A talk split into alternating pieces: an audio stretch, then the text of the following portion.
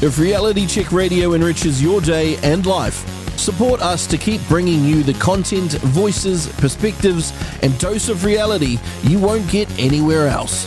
Visit www.realitycheck.radio forward slash donate. Well, Jane Morgan runs the Dinner Club in Napier, preparing and serving nutritious meals and providing a space to connect for displaced Hawke's Bay residents. The club meets every Friday night at the Taradale Anglican Church, and we invited Jane on RCR for a chat because we want to hear about the incredible work she's doing and also to get an update on how these displaced families and individuals are doing since Cyclone Gabrielle, which is, well, months and months and months ago now. So Jane Morgan joins us. Hi, Jane. Thanks for coming on. Hi, Paul. My pleasure. Thanks for having me here. Okay, so uh, the point I just made, it, it seems like ages ago now, Cyclone Gabrielle, what are we, six months, seven months, something like that? Or? Nine.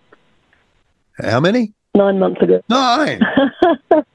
Where did the time go? So, so there are still displaced Hawke's Bay residents after that long, are there? Uh, I want to say thousands, but there's certainly hundreds and hundreds and hundreds of people that are still not uh, in homes, that are living in sheds and caravans, that are um, stuck in emergency or temporary accommodation service providing um, housing for them. Yeah. Is that because, well, well, I guess there'll be various reasons for that, but I mean, are there any consistent themes there? Is it slow to get insurance payouts? There was no insurance. Uh, I mean, why? Why are they still in, the, in this situation all this time later? I think varies from person to person. So um, at the dinner club, everybody that has attended has been um, insured, so we haven't had to deal with any stories of of um, the lack of support from um, from insurance. Right. The speed with which insurance companies are actually processing claims has been an issue. Um, yeah. I would imagine that there's a bit of a, uh, a, bit of a um, rush on builders. There's only so many builders, and we've got suddenly a whole pile of houses that need to be um, sprayed, cleaned, um, rebuilt. Um, you know, people are waiting for kitchen joinery to be delivered. Um, yeah, so there's a lot of reasons why people aren't in the um, in their homes yet. And what's the mood like amongst people in that situation after all this time? You, you must notice that. Um, uh, people are these people are, are, remarkably adaptable, and they have gone through the entire range of emotions from anger to distress to almost sort of resignation. But at the end of the day, they just have to keep getting up every morning and carrying on. You know, for them it's Groundhog Day. They just get up and look at the next pile of silt or the next hmm. pile of soggy belongings that they're trying to sort of get through. They don't have really the luxury of time to feel anything except, oh well, let's just keep going. Um, yeah. But I know there has been a lot of anger. People can't quite believe it's taking as long as it is um, to, to get any action from insurers, from the council on the buyouts and all those other things. So, stoicism and resilience. Oh, yeah, perfect description. They don't complain. You know, we've got people that are that are living 30 kilometres away from their um, home because right. they've been offered temporary accommodation. Um, and they always are very quick to say, you know, I'm not complaining, I've got somewhere to stay. But that means they're completely isolated. They're in a place where they don't know the community, they don't know their neighbours. Um, and that's probably why we've had, uh, you know, we've we've had some birthdays and events at the dinner club, which hmm. surprised mm. me that they wouldn't choose to do it somewhere else with friends. But they're actually um, they've kind of formed a little flood family, if you like, and and they're not with their family and friends anymore. They are dotted all over Hawke's Bay, some of them, and others are. Um, you know, rural communities are generally quite close, but uh, every second neighbour is not there. They've been put into an emergency motel, or they're staying with friends, or some, you know, some other sort of arrangement has been made for them. That's interesting. So a, a, a, camara- a camaraderie kind of forms up, right? Is what you're saying. Absolutely. It, it, it's been really lovely to watch it happen over the time. So people would come in, especially in the early days, shortly after the cyclone, and they would be grey in their face. They would be hunched over the, you know, the body language experts would be saying, "Whoa, these people are not happy," yeah. and they would just come in and they would eat their meal. They would, you know, and there was, you know, there was a lot of anger at that stage and and um, distress. And now watching them come into the room and there's hugs and their, I sort of say to people, their hugs have gotten less desperate. They're more. Um, uh, warm and, and sort of like like the sort of hug you'd give a friend.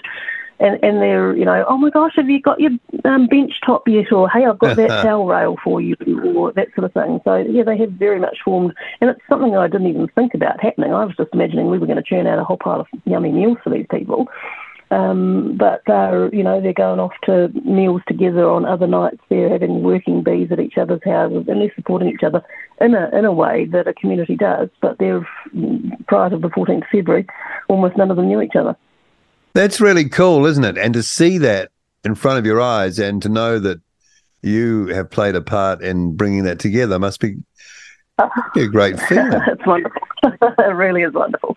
Yeah, um, yeah it, it, and of course it is concerning as well because I do worry about um, how long we can keep doing this, yeah. and, and taking away that that sense of community and that support structure, which is which is something that weighs heavily on my mind at the moment. You'll have to set up a commune. the, I'm not the, feeling commune vibes from most of these people. run by by Jane, the head of the commune. Uh, that would that would be a camp mother. I love it. Oh well, dear. Um, I'm, just, I'm, I'm just thinking because you, what you're reminding me of is what I observed not directly but through all the live streams, and um, you know, and I'm not looking for any excuse to bring this up, but uh, one thing I noticed about what happened at Parliament was the way a whole bunch of disparate, different people from all walks of life um, came together and it seemed to be a very natural thing to build a highly functional community very quickly. It was. Uh, I mean, if you follow me on Twitter, you'll know I was uh, went down in the convoy and was there, there until. Well, you know, you know better than than me, so yeah. It, was amazing. I used to do um, walk arounds at sort of three or four o'clock in the morning because it was by then usually everyone had gone off to bed and it was very peaceful. And I would just sort of walk around and go, "Oh my goodness, over there's the recycle centre that wasn't there yesterday." So someone had said we've got way too much rubbish, uh, and we're just chucking it into black sacks. Let's actually build a recycle centre. And, and watching that, I, I, used to sort of think what it would be like to be perhaps in in New Zealand back in the 1800s, as it was. You know, Napier was a fishing village for goodness sake, and people used to have right. and carts and not much else. Uh, and and we we developed that um, um, Freedom Village, uh, like it or not, um, in very short order and it worked beautifully. It really did. And, and go figure, I ended up in the coffee cart and the food tents while I was down there. yeah. yeah, well, that's that's your thing, um, it seems. But um, it, it, just shows you that um, because and we'll get back right back into what you're doing in, in just a second. But one of the big um, excuses, let's say, that the politicians had uh, not being able to come to the front door and talk to anyone was that there, were, there was no leadership. There was no leader. But the thing is, in that situation, I don't know how long could go on like that. You kind of didn't need a leader. Uh, we we ended up with um, the sense of that community that I've talked about at the dinner club, whereby that lawn, and I know that there will be the naysayers will be grinding their teeth and seething with rage. That was our home. We yeah. took great care of that. We took care of of our, our neighbours. We I've never met and talked to so many strangers in my life as I did that um, that three weeks that I was down there, and people from all walks of life. There were, there, I mean, it was the most amazing cross section of, of New Zealand. And at no stage, you know, there was the odd troublemaker, and they very shortly, um, very swiftly rather, were told, you know, this is not appropriate, and that's off. Um, and people kind of went to their strengths. So, so whilst I joked about me ending up in the food tent, hmm. people would sort of put their hand up and go, you know what, I'm going to be great for security because I'm a big strapping lad, and I'm not scared of of telling yeah. that larrikin that's had a few too many drinks to bog off for the night, sort of thing.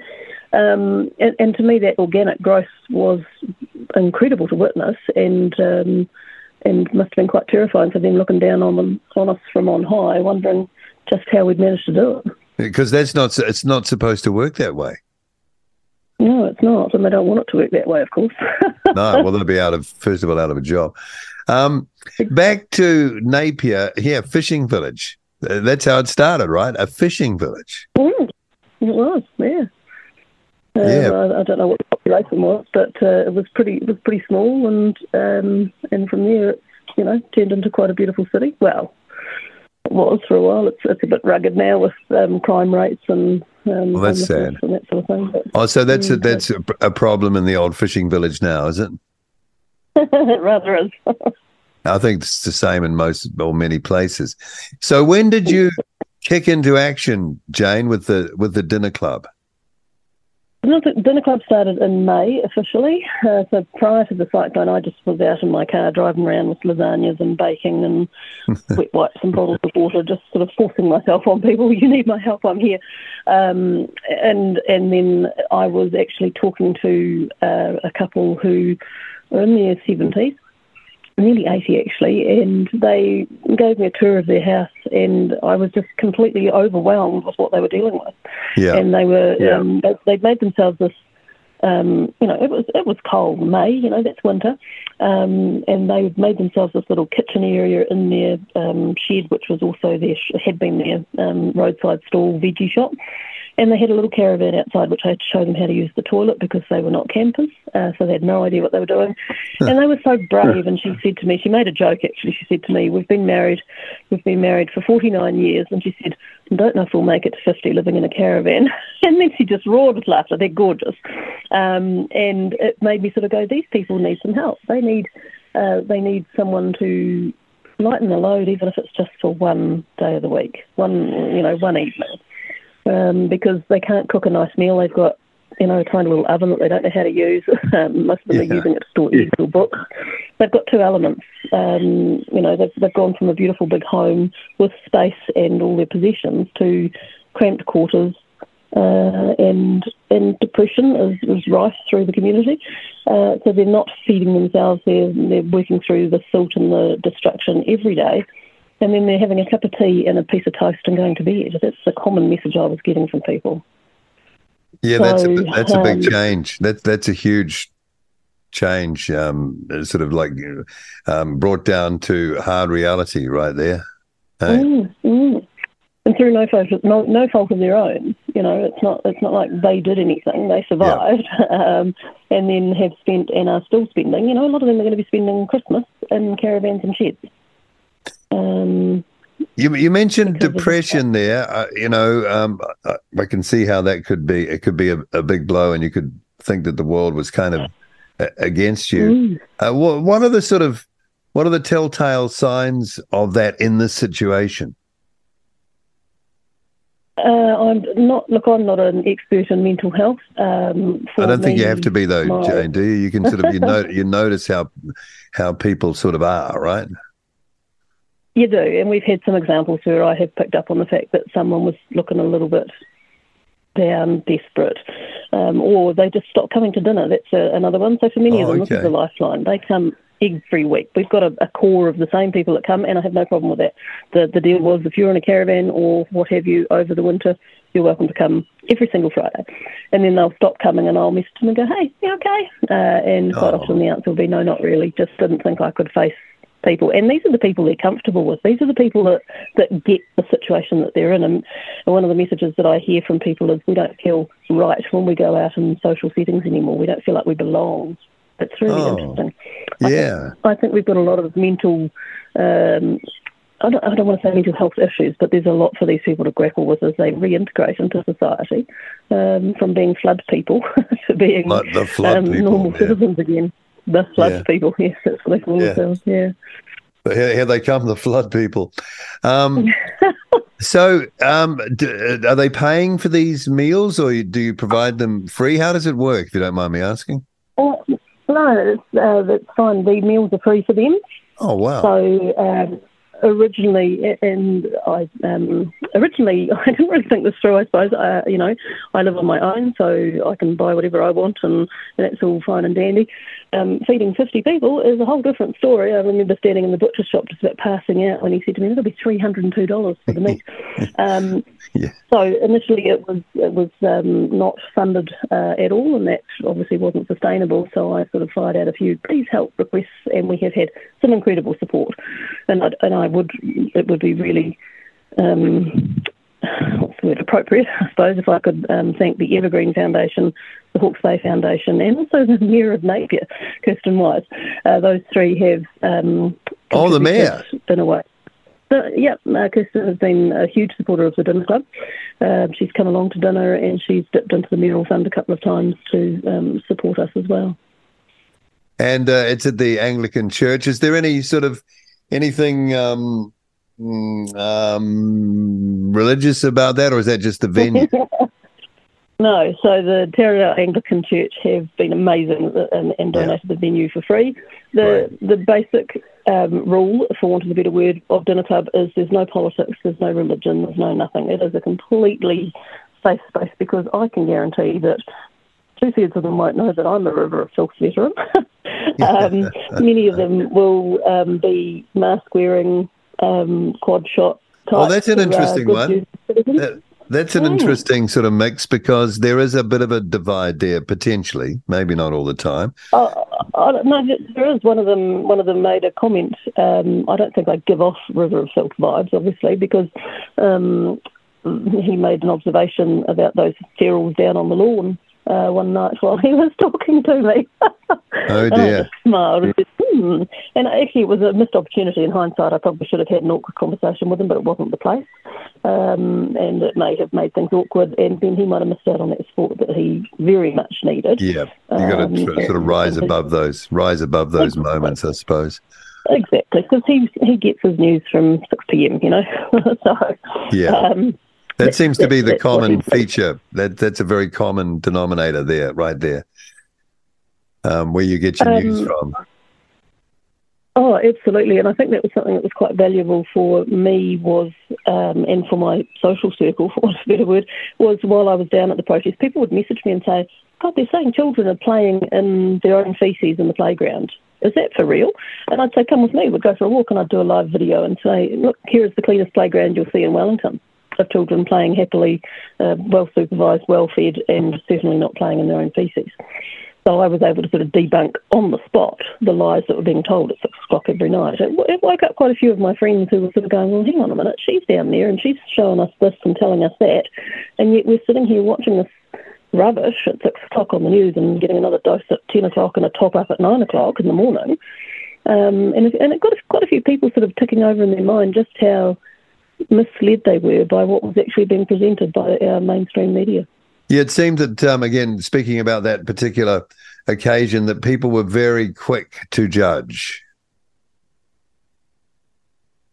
Um, I, I, mean, in fairness to them, they were being spoon fed um, poison about what was going on, the lies that came out of, of anybody that was a supporter of the Labor government um, or a follower of the line. Um, yeah, um, it, it, I don't I don't blame them, I guess, um, but most of what was being put out there was untrue. I wouldn't have stayed if it was an unsafe environment. I was on my own. You know, I'm yeah. a little old. Well, you could see all you got to do is what all you had to do is watch the feeds, and they were easy to get yeah. to. Um, and that would have told you everything you needed to know about that. Oh well, it is, it is what it is. So how how much longer do you think you'll be doing the dinner club? Can you see it sort of like at any point that there must come a time where most most of the people's cases are, are sorted out and are sort of moving back to more of a normal life. Um, how far off do you think that might be? Well, it's a tricky one, really, because the original idea was just to get them through a, a hard winter in Hawke's Bay. It's pretty cold here in Hawke's Bay in the wintertime. Here yep. we are, um, you know, December, and uh, there's no sign of any change. So for me, um, I did a questionnaire. I asked everybody at the dinner club uh, what they wanted to do, and the overwhelming feedback was, could you get us through the anniversary at least? So okay. February 14th next year. Um, but it's one of those really tricky things where, whilst you don't want to create a dependency, you also yeah. don't want to rip the rug out from underneath them too quickly. And, and that's something that I'm grappling with at the moment is how we sort of progress from a weekly dinner that's not sustainable long term. Um, you know, it's, it's, it, it takes a lot of time, a lot of money. Um, but, you know, do we look at doing one of the things I've joked with them is that when they move into their house, we're going to have a potluck dinner at their place or a housewarming party, which the dinner club will bring salads and a barbecue, and we'll have, you know, bring your own chair, guys, because there won't be any in the house. Um, you know, so we can we can go full circle and celebrate what they've um, what they've gone through um, when they get the keys to their new house if they've taken the buyout. Um, maybe we go for potluck dinners or go to a restaurant and have a meal. Um, a lot of them are minding their money at the moment because every single person has said that they were they thought they were insured enough, but they're very scared that they're not going to be. Yeah. Um, so so they're not spending any money if they can avoid it. But once they're back in their houses, they might be more comfortable to sort of say, well, yeah, let's go out for a meal every two weeks, and then I can perhaps make one once a month for them, just to keep them together. For I mean, I'd love to do this for as long as the last person says they need it but it's got to be sustainable. And I am running out of money at high speed, so um, that's that's my main problem, of course. The universe will top you up. Um, yes, so far so good. So I'm um, I'm hopeful that that will that will continue to be the case because um, one of the common messages is that, that these people feel forgotten. You know, life goes on. I get that it has to, but for these guys, life hasn't gone on. Um, and uh, yeah, so so I'm yeah, I'm very mindful of, of making sure that they get that nourishment and nurturing that they need. But um, we'll see. What's on the menu this Friday? Uh, actually, this Friday was going to be roast mutton because someone donated a um, home kill for me. Um, but um, we've got very exciting. Actually, we've got a helicopter pilot, uh, one of the guys that one of the absolute heroes that flew all over Hawke's Bay that day, rescuing people off the rooftops uh, and he is um, coming along to uh, surprise the guests and talk to them. And there are several people there that he actually rescued. They wouldn't be alive today if he hadn't flown past and, and plucked them off their roofs. Um, so I'm sort of modifying it purely because of the format of the evening will have to change to fit in the speaker.